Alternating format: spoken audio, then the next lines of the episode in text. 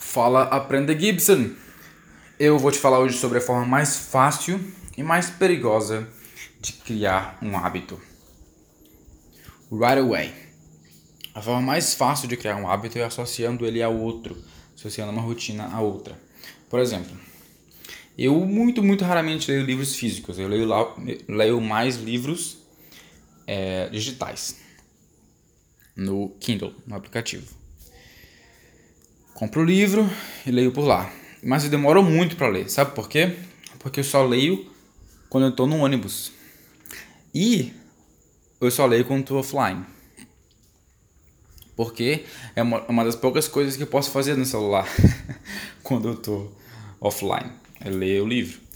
Então, é perigoso. A parte perigosa é justamente isso. Porque quando eu paro de fazer isso, eu paro de praticar, eu paro de fazer, de, de executar o hábito. É, mas agora eu voltei aí com frequência para os ensaios do coral e eu vou de ônibus, segunda, quarta e sexta. No ônibus eu ensaio alguma, alguma peça que tem que ser ensaiada, eu baixo o vídeo com a partitura, ou eu baixo o PDF, ou imprimo e ensaio e leio. Agora também eu estou fazendo as lições de japonês, eu comecei a aprender, o que também está sendo é um problema porque eu não estou estudando com tanta frequência, porque é a mesma coisa, eu só estudo quando estou offline. Eu baixo as lições no Duolingo e, e no Drops, que é outro aplicativo que eu uso, ele já baixa automaticamente para fazer uma lição offline e eu faço quando estou no ônibus. Mas esses últimos dias de regularidade, por causa das festas de fim de ano, eu não estudei tanto. É... Mas é uma ótima estratégia para criar um hábito tu associar a uma coisa que já existe. Um outro hábito que eu criei e que, e que me fez aprender uma habilidade interessante, só que agora eu parei de praticar tanto, foi código Morse. Eu, eu aprendi código Morse e eu estudava num aplicativo no celular e eu sempre estudava quando eu chegava no terminal da Coab, que é aqui perto do meu bairro. E eu, eu fazia isso quando eu trabalhava numa escola de inglês, que eu voltava de ônibus todo, todo dia, todo dia. E eu pegava o aplicativo e estudava. E depois que eu parei, que eu já tinha dominado as, as, as letras, né? O alfabeto, que é.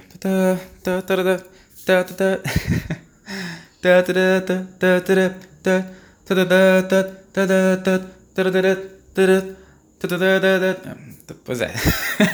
é isso aí. É A B, C, D, E, F. pois é, aí vai até o Z.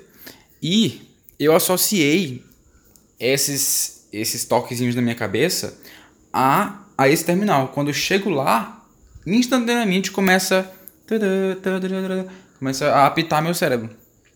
Mas agora eu vou procurar o de ônibus, mas eu volto de carona, então não passo pelo terminal. Então muito raramente eu pratico. É, mas sempre que eu chego lá é instantâneo. Eu nem lembro por que isso acontece. Depois que eu vou ah, realmente associado a esse terminal, esse aprendizado. Então, aprendizados e hábitos ficam muito fortemente conectados a lugares e outros hábitos. É, então, se tu quiser criar um novo hábito, tu pode, por exemplo, passar a, a passar fio dental. Tu passa 3 segundos de fio dental, deixa bem simples no começo, bem fácil. Cria um foi, que é um, uma técnica que eu ensinei no meu curso. E tu associa isso a escovar os dentes. Toda vez que eu escovo os dentes, eu é, passo fio dental por 3 segundos. E é isso aí. Escovar os dentes é uma coisa que nunca vai deixar de fazer, então tu corre menos risco da, da, da parte ruim disso, que é o perigo de parar de fazer a primeira coisa e, consequentemente, parar de fazer a segunda. Então, tende a associar teus novos hábitos a coisas que tu sempre faz. Esses hábitos que eu criei foram criados enquanto havia regularidade dessas ações âncora, mas eu não previa que elas fossem é, se mover. Eu, quando viajei, estava viajando pelo Nordeste, Passei um mês e meio viajando. Não peguei, na verdade, peguei um ônibus uma vez. E eu tava totalmente perdido, prestando atenção no caminho, falando com o cara que tava me dando informação. Então eu não, tipo, não tinha, não tinha clima para manter um hábito e para seguir uma rotina, né? Então eu parei total de ler livros digitais nesse tempo, entendeu? E de eu não estava estudando japonês ainda nessa época. É isso aí. Deixa eu falar um pouco falando de japonês, como eu estou estudando francês. Eu estou estudando mal, eu, eu diria assim, mas eu continuo sempre aprendendo. É, eu, eu digo mal porque eu não estou parando para estudar, mas estou sempre tendo em contato. Meu celular está em francês, então tudo que eu leio no meu celular é em francês. Isso é massa. É, eu, eu sou o Google é, Guide, Google Guide. No, no Maps, tu pode se inscrever para tu postar fotos dos lugares onde tu vai, dar opiniões, dar reviews, dar estrelinhas, responder perguntas de pessoas que que fazem perguntas sobre certos lugares, aí tu vai ganhando pontos e tu, depois quem acumula muitos pontos ganha é, reservas em restaurantes, é bem legal. Bem gamificado, assim, interessante de participar. E tem algumas perguntas que a gente responde sobre os lugares. Ah, tem. É, tem estacionamento para pessoas com cadeira rolante? Tem acesso a pessoas com deficiência?